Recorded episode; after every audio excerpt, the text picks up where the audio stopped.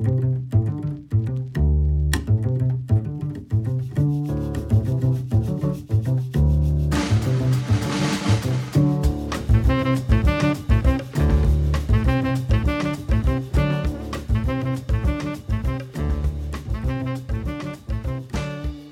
everyone, this is Flip It Finance. I'm Sam Issermoyer, and I'm joined by my co-host Fabian. Hello, hello. Thanks for joining me today. In today's episode, we're going to be covering one of the biggest stories, not just in finance, but in the news generally. That's going to be the collapse of FTX. Also, we're going to build an economic model. It's going to be riveting, and a little quick segment on investing is hard. Quick disclosure none of this is investment advice nor do any of my opinions reflect those of my employer, Vallejo Financial Advisors. This is for educational purposes only. And with that, we can jump into our first segment. So, before I go into this, Fabian, I would love to hear if you have heard any of the rumblings about FTX and crypto over the last, call it, week. Yes, it has been everywhere. I've been dying to actually dive into this topic because okay. I, have been some like a fringe investor into crypto. I think I fell into a, a, lot of the hype, and I've just seen the amount of money that I put in just plummet. And I I recently pulled it out because I was just sick of it, and mm-hmm. I just I I don't have faith in it anymore. And I think there was a post on Instagram where it was like a it was like a four square thing of like different people who had started these companies that were just yes. like built on nothing. So it was the the Theranos yes. chick, it was the WeWork guy, it was yeah. the Uber person, and then it was this FTX person, Bankman or yeah. whatever. Um, and, and so it's just like I, I saw that and I said, I, you know, I'm I'm done with it. I'm sick of looking at this and getting upset. I'm taking my money back, and I just don't care anymore. I think I think that's a perfect summary of probably where 95% of people are at is they heard about it. FTX um, was everywhere. If you saw it on the Super Bowls, Tom Brady, Steph Curry were were on the ads, and even like Larry David was on That's one. Right. Classic. That's right. Yeah, but he was like, "Yeah, no, not for me." Uh, but what, what is FTX? So FTX is a centralized cryptocurrency exchange. Now, this is very simple. I'm sure someone on the internet will get very mad about how I, I clarify or, or distill things. But it's it was like the crypto version of like you go on to Fidelity or Schwab and buy a stock. It was the crypto version of that. So open up an account, trade crypto. You could do leverage, which is risky, which is just uh, taking on debt to get more exposure. So FTX was generally the easiest one to use out in, in the market. So that is probably what everybody knows FTX about. And it was started by Sam Bankman Fried, which is hilarious that we'll get into it, is like one of the biggest financial frauds. The guy's name is Bankman. Can't, I mean, I think the the simulation's getting boring at this point. It's like we'll just we'll just call him Bankman. Seriously. Seriously. Yeah. But he also went by SBF, so you probably heard or heard of those initials before. But before FTX, he started a hedge fund called Alameda Research, and that got a lot of press and news because of some boring arbitrage things. Now, arbitrage is just like a mispricing of of securities. So, like on a South Korean ex- exchange, Bitcoin was trading for more, and he figured out a way to like convert currencies and take advantage of those mispricings. That's an arbitrage. Now, mm-hmm. that's allegedly what he did um, to make a lot of money up front, which is then how he started FTX. So, what ended up happening earlier this year, which is also another very boring but very interesting thing in crypto, was called the Terra Luna collapse. Now, we don't we don't need to go into what happened there, but pretty much a lot of people in crypto lost money. One of the projects failed, went from hundred dollars to zero dollars, oh, wow. and call it like a week. Yeah, so, so very boring. but like it was the the big drop in Bitcoin, like the big the big one that most people know is like Bitcoin, right? And you saw that go from like where it was at one point fifty thousand dollars down to like sub twenty, right? So that was part yeah. of that the Terra Luna thing? That was the first. Yeah, okay. that was earlier this year. So that that was the first big drop. Now a lot of people had had issues and were going bankrupt and needed uh, more capital to keep working. So that's when FTX and the person SBF stepped in and started supplying capital and support to these other companies. And this is pure speculation at this point because no one's 100% sure when FTX started committing alleged fraud, but it was probably around this time.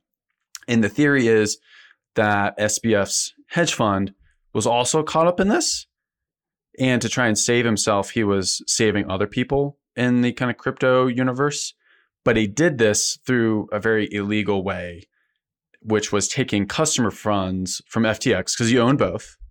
And the one rule in like banking and finance is you don't get high on your own supply, meaning like customer funds, absolute no no. Those are supposed to be custodied off. You're not supposed to have access to those or transfer those. Huge no no. So I think everyone. Uh, why, Yeah, why ahead. have I always heard then that like banks are using my money to like invest into other things? Is that just like not true? it's not 100% true so there so that that's lending in a way so that's um it it's similar but different whereas we they are using your customer assets as the capital but they're not taking your money actually out of that account Hmm. and going and giving it to somebody else. So Got that's it. how money is created is through like loans. But now imagine if the bank actually took your money out and gave it to somebody else. Right. That's what FTX allegedly did. That's bad. um, yeah, not good. So you so that's different. So like if if everyone in a in a bank went and called and wanted their money back, banks would have issues. And that's why the Federal Reserve is kind of there to to support bank runs.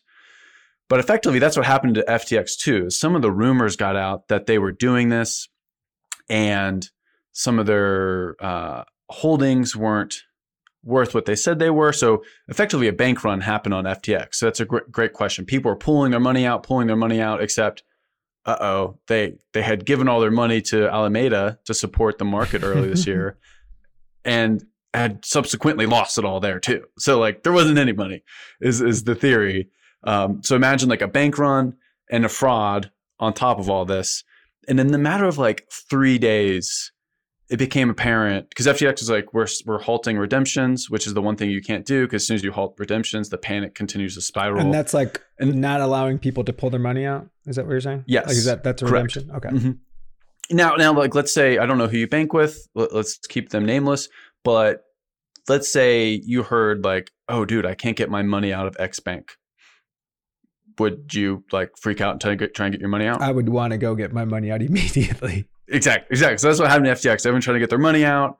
Uh, they paused redemptions, and then a matter of three to four days, they had declared bankruptcy. So it happened incredibly fast, and the valuation of FTX went from roughly 32 billion to zero because it went bankrupt, and they had lost, call it eight to 16 billion dollars in customer deposits, depending on I, I don't know what number. There's so many things being thrown around. That's so effectively 40 billion dollars. Just gone. Poof. Yeah, And people aren't getting that money back. not not today. not today. Now, like they might go through bankruptcy and, and get some of that back. Um, you, I, I would mark it at a zero at this point. But And- like, but like, let's say I had five hundred thousand dollars invested through FTX in crypto. Like, I'm not getting gone. that back before the end of the year. no, no, you're not. No, you're not. And what's what's really interesting about this, if you're a boring finance person like me, is FTX has declared bankruptcy, and now they're being overseen by by someone else. So SBF is has resigned. I'm surprised he's not in jail or whatever. That's because he's in the Bahamas. No idea what's going on with that. But the gentleman who's overseeing FTX's bankruptcy is formerly from Enron. And that's interesting because Enron is another famous corporate fraud case. And if you're if you're a boring guy like me, you've probably read The Smartest Guys in the Room, which is a great book and it and it talks about Enron's collapse. But Enron was the seventh biggest company in the world when it right before it declared bank, bankruptcy. And this is what the gentleman had to say. I'm blanking on his name, but he said, "Never in my career have I had have I seen such a complete failure of corporate controls and such a complete absence of trustworthy, trustworthy financial information as occurred here." Wow. And uh, he oversaw like one of the biggest bankruptcies in, in public security. So that's what's going on. That's uh, that's that's the tea on the news and the, probably the biggest story that will be this year uh, and going on for the for the next foreseeable months. but it, it, it's kind of like what, what's interesting when I saw this, and like as I'm hearing more information about this, it's kind of par for the course for like what's been going on. I feel like 2020 and beyond, right? There's just like, and, and maybe I'm wrong, and maybe I'm being a little hyperbolic, but like there's just this um you know increase in in sh- not shell companies but just like a house of cards right and people are like quickly building up companies that really aren't built on a solid foundation. They just see a market opportunity and have like taken advantage of people. And there's really not a lot there, you know? So I, th- I think it's two things. So one, we had COVID and the big amount of monetary and fiscal stimulus. So you had rates at zero. So whenever you have such a frothy capital market situation like we did in 20 and 21, you're going to see people take insane risks. Now, mm-hmm. I think there mm-hmm. was a part where SBF and FTX were not frauds, and somewhere along the way they turned into that because of the speculation, because of the hype, because of the ego, which is such an old human story. And they weren't the only ones. I mean, there were a bunch of other people speculating and trying to create those things that eventually what happens is the the Fed starts raising rates and speculation starts coming back, and then you you realize that like you're you're swimming in the ocean with all these people, then the tide goes out, and then you realize that a couple people were swimming without pants, is the old saying. And so, uh, before we move on, I'll just ask you this: so, like, what what happens next, right? What happens to companies like where I had my money invested in, which was Coinbase, right? So, sure. what happens to places like that? Do do people flock there to like feel more secure? do people leave? You know, they do they flee because they're afraid that something similar to what happened to FTX will happen there as well? Well, that, that, that's actually a fantastic point because that will be what happens. It's happening right now, and will probably continue to unravel. Is what you said at the top is completely right. Like I think the trust is is really gone at, at this point in this certain market, and the other large currencies and players, not currencies, uh, exchanges in this area area will have to weather this storm. So there's the bigger player Binance is actually having a little bit of issues. There's another one called Genesis is having issues. And when I say issues, like they're they're halting redemptions. Mm. And Coinbase has been good so far. I haven't seen anything doom scrolling Twitter that would say otherwise but yeah, you're going to have a big stress test. And I would be not surprised if a lot of the players don't make it out of it. And I think Coinbase is probably the biggest, strongest player in it. But like you see, it's publicly traded. It's it's down a very large amount, and that it has to go through its own stress test to make it through. So great question.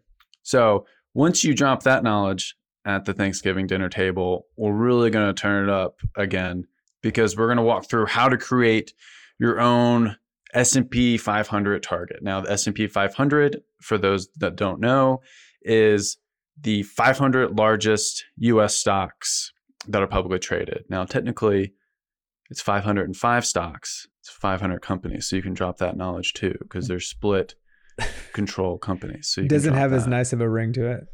The S&P 500. Yeah, well, you could be at the dinner table and be like, "Well, how many stocks are in the S&P 500?" It sounds like, "Well, obviously it's 500." Yeah, you know. Um, it's actually more than that. Boom. So there we go. So what people really want to know is like, what's what's kind of a model? Really, it's just a set of variables that have a specific relationship with each other. So you put in your inputs, you have the specific relationship, and then the model spits out its output. So it doesn't really have to be more complicated than that. I think people throw around like model and other things like that. It's just it's pretty much just a formula in a way. So building our S&P 500 2023 target. So if you ever turn on CNBC or any of the financial news, you might see my target for the S&P 500 is uh, 4,100 and you know that's a 12% return and everything like that. And you're like, how did that person do that? It's actually really not that hard. It just like once again, like with finance, people make things really complicated to sound fancy and charge high fees. It's it's really not that complicated. So we're going to pull back. How does somebody do that? First thing you do is you start with earnings. So that is not too hard to do. You can see earnings of all these companies. They just came out with the third quarter. And what you do is, is you take the total amount of earnings and you divide it by sh- the amount of shares out there. That gives you something called earnings per share or EPS. So the EPS for Q3 is $55. So we have $55 per share based on the real earnings that we saw out of Q3. So that's step one. Where and this is across all 505 companies in the S&P 500. Or is this, are we talking one 500 companies, 505 stocks. Oh, right. Okay. Yeah. Yeah. Yeah. So they, they come out with the earnings and then you divide it all and you get like a really clean um, output of where earnings are. So we know where that is as of right now. So $55 for Q3 and for a full year that would be 220. So 55 times 4. And to back into so that that's where earnings are and then you look at where the S&P 500 currently is. So right now it is at 3784. So you have 220 EPS earnings and then you've got the current price level of 3784. How you get there is a price to earnings multiple. So the market takes the earnings, multiplies it, okay, multiple, and then you get the target. So if you divide the S&P 500 by the earnings EPS, so 3784 divided by 220, that gives you a price to earnings. So you got the price up above, earnings below, multiple of 17.2. So whenever someone says you have a PE multiple, PE ratio, PE whatever, that's what they're talking about. It's just the S&P 500 price divided by earnings. So whenever people throw it out there, it sounds really complicated and cool, PE ratio. This is literally what they're doing. It's really not that hard. And the historical average, so if you go back in history and you look at the 20 year, 10 year of where that price multiple is, it's around 16. So if you ever see someone on TV and just being like, this is really overvalued, that's what they're talking about is based on historical averages, something they're looking at the where the current price is, where the earnings are, and they're just making a guess at that it's it's overvalued or not. Have I rambled too much? I think I think I'm following. Okay. so like you'll have like a high growth company like Amazon people are willing to pay a higher multiple for their earnings. So that's how you get like a higher valuation on a company. So uh, Amazon, I think, is around 30 times uh, earnings, PE ratio. So you take Amazon's earnings times the multiple, that's how you get the price. Whereas Apple, fantastic company, not growing as fast, but still well liked, might have a, a PE multiple of like 20. So that's how these things kind of come together and as soon as you, like you pull it apart it, it doesn't become as complicated as like that talking head mm-hmm. is is yelling on there so what we're going to try and do is build our own price target for 2023 so we're just going to start with where eps is today 220 so that's step one and then we're just going to build out like multiple scenarios of of what could happen next year. So you can make up your own in, in a way and, and figure it out. If you if you're really excited, you can have like a really positive outlook. And then another scenario, you could have like maybe you're like feeling really bummed after you finish all your turkey and you're like next year is gonna suck. Tryptophan's kicking have, in. Exactly. Yeah. So what I did was like, let's just say next year is normal, historical average. So earnings normally grow around on average 10% per year. Now, it doesn't happen every year. There's the old joke that on average, if you put your, your head in the oven and your feet in the freezer, on average, you'll feel fine. But that's not really how the market works. it usually ebbs and flows between those two. But we're going to put that in there. We'll say that I'll have a 25% chance of happening. And then let's just say, you know what, I think things are going to be great next year. You know, I'm a, I'm a huge fan of, of what's going on right now. I think we can only go up. Let's just say we have a higher earnings and higher multiple, and we'll call that, we'll give that a 15% chance there. And then you could say, I think the world's going to end.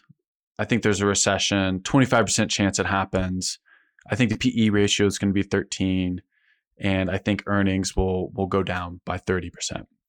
So you take those three scenarios, you you average them out and that gives you your target. So it's a very easy thing to do in that regard. You just create your two, your two, three, four different scenarios, average amount and that gives you a price target. In this scenario, my price target comes out to 3,942 between those. And that's just about a 4% gain from from where we are now. So not too good, not too bad. Slow, slow and not, steady. Slow and steady, you know. So, but like once again, like Fabian, if you want to create your own, you're like, this is going to be a fantastic year. I think the probability is 40%. And you know what? I think the earnings per share is going to be higher. You can like create your own little scenario.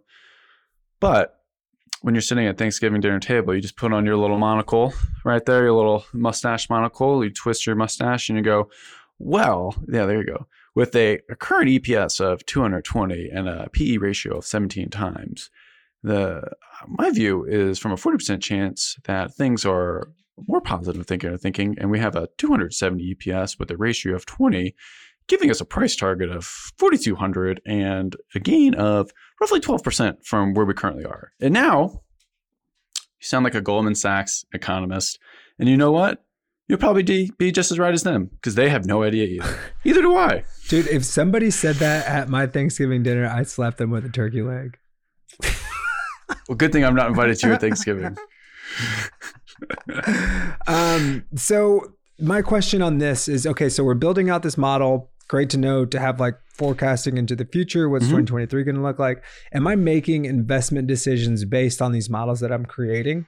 Right. So am I saying, uh, let me create these models and based on some of this stuff, I'm going to make a decision onto whether or not I'm going to give X, you know, whoever more money to invest right now? Like, sure, is that the purpose sure. of this model? Or is this just for fun? I, I would say this is just for fun because this is a complete guess. And if we're long term investing, the next six, nine, 12 months, we should probably be agnostic about like anything and everything can happen. Mm-hmm. we you could have a everyone's freaking out about a recession in 23 i personally have have no idea. To me it's where do you need money? Is this money for the long term? If it is i wouldn't really care about 2023 earnings you know? Like i would just look more at the historical averages. Earnings are going to grow at 10%.